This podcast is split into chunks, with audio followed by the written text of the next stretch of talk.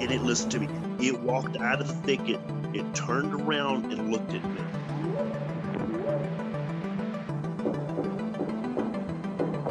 They looked up, and in this tree, there was a monkey man. And the monkey man jumped down out of the tree and started running away.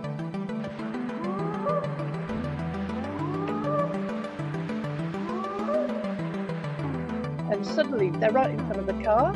He slams on the brakes and manages to stop, and you're skidding because it's like quite, you know, um, graveling. And for literally for about a second and a half, they just stood there because they don't know where to go, and you tell them panicking. They're like really nothing. Their their their face is like twitching.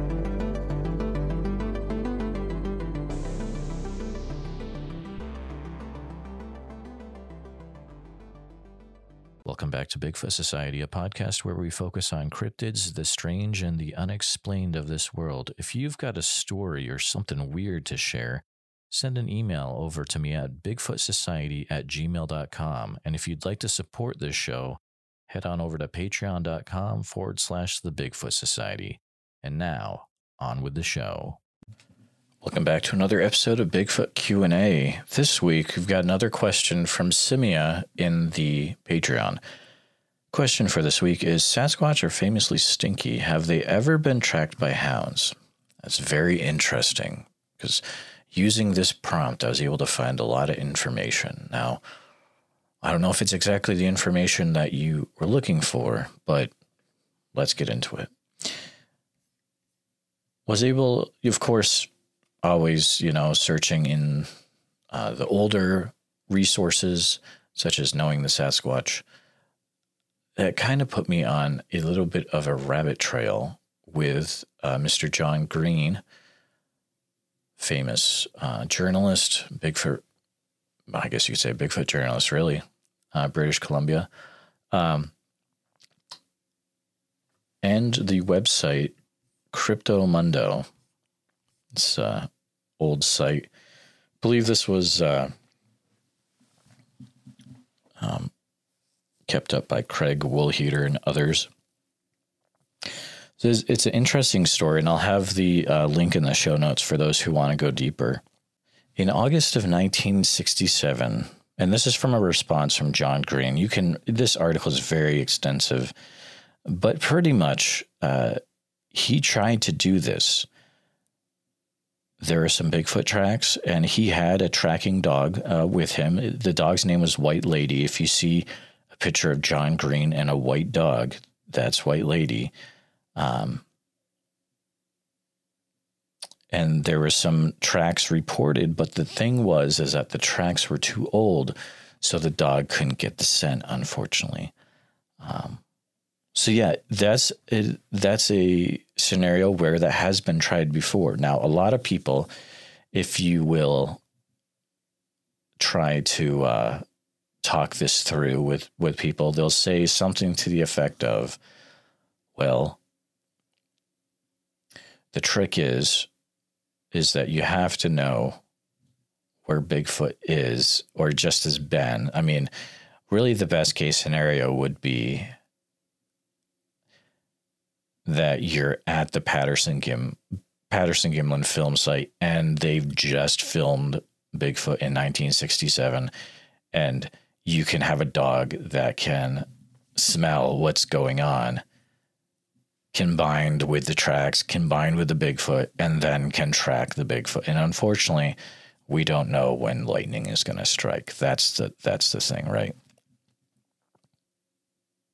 so that's one thing. Also, the other thing is if you're going to have a dog going after Bigfoot, it usually is not going to end up well. I was looking through another resource um, somewhere on the internet. It, it's just. Oh, we'll leave it at it, it doesn't end up good for the dogs.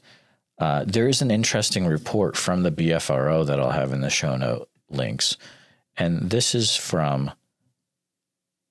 1972 from Nevada, Washoe County, Reno area. It pretty much shows how four feral dogs were chasing a Sasquatch, which is interesting because most times when you have a dog that's around a Bigfoot area or a Sasquatch area, they'll start acting freaked out. They won't know what's going on.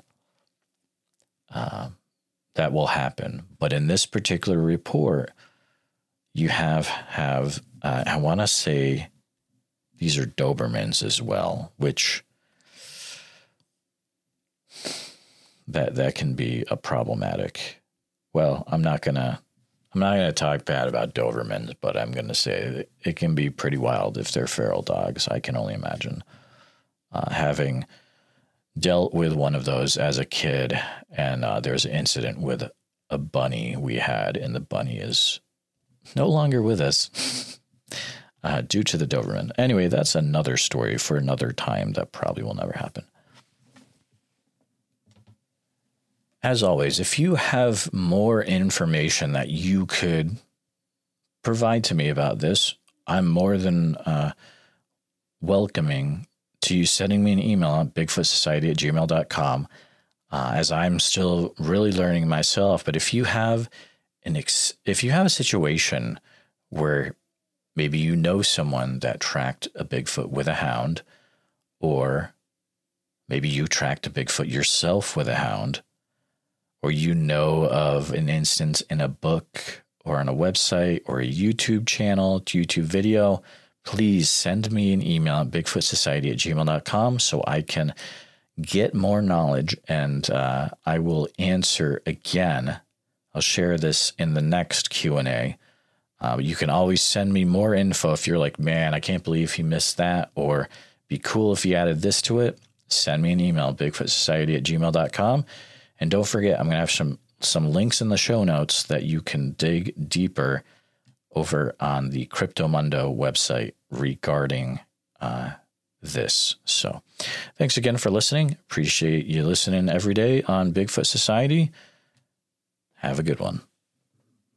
Thank you for listening to Bigfoot Society. If you like the show, please review and rate it five stars on iTunes. Hit the share button and send this episode to all your friends on social media. Subscribe to Bigfoot Society wherever you listen to podcasts. It doesn't cost a thing. Pick up a Bigfoot Society shirt or enamel pin over on our Etsy page, and people will tell you all about their Bigfoot sightings when you wear it. At least that's what people tell us. That's what happens. If you'd like to become an official member of Bigfoot Society with a membership card, a community of like minded individuals, and extra content each month, then please consider becoming a supporter of the podcast by going to www.patreon.com forward slash the Bigfoot Society.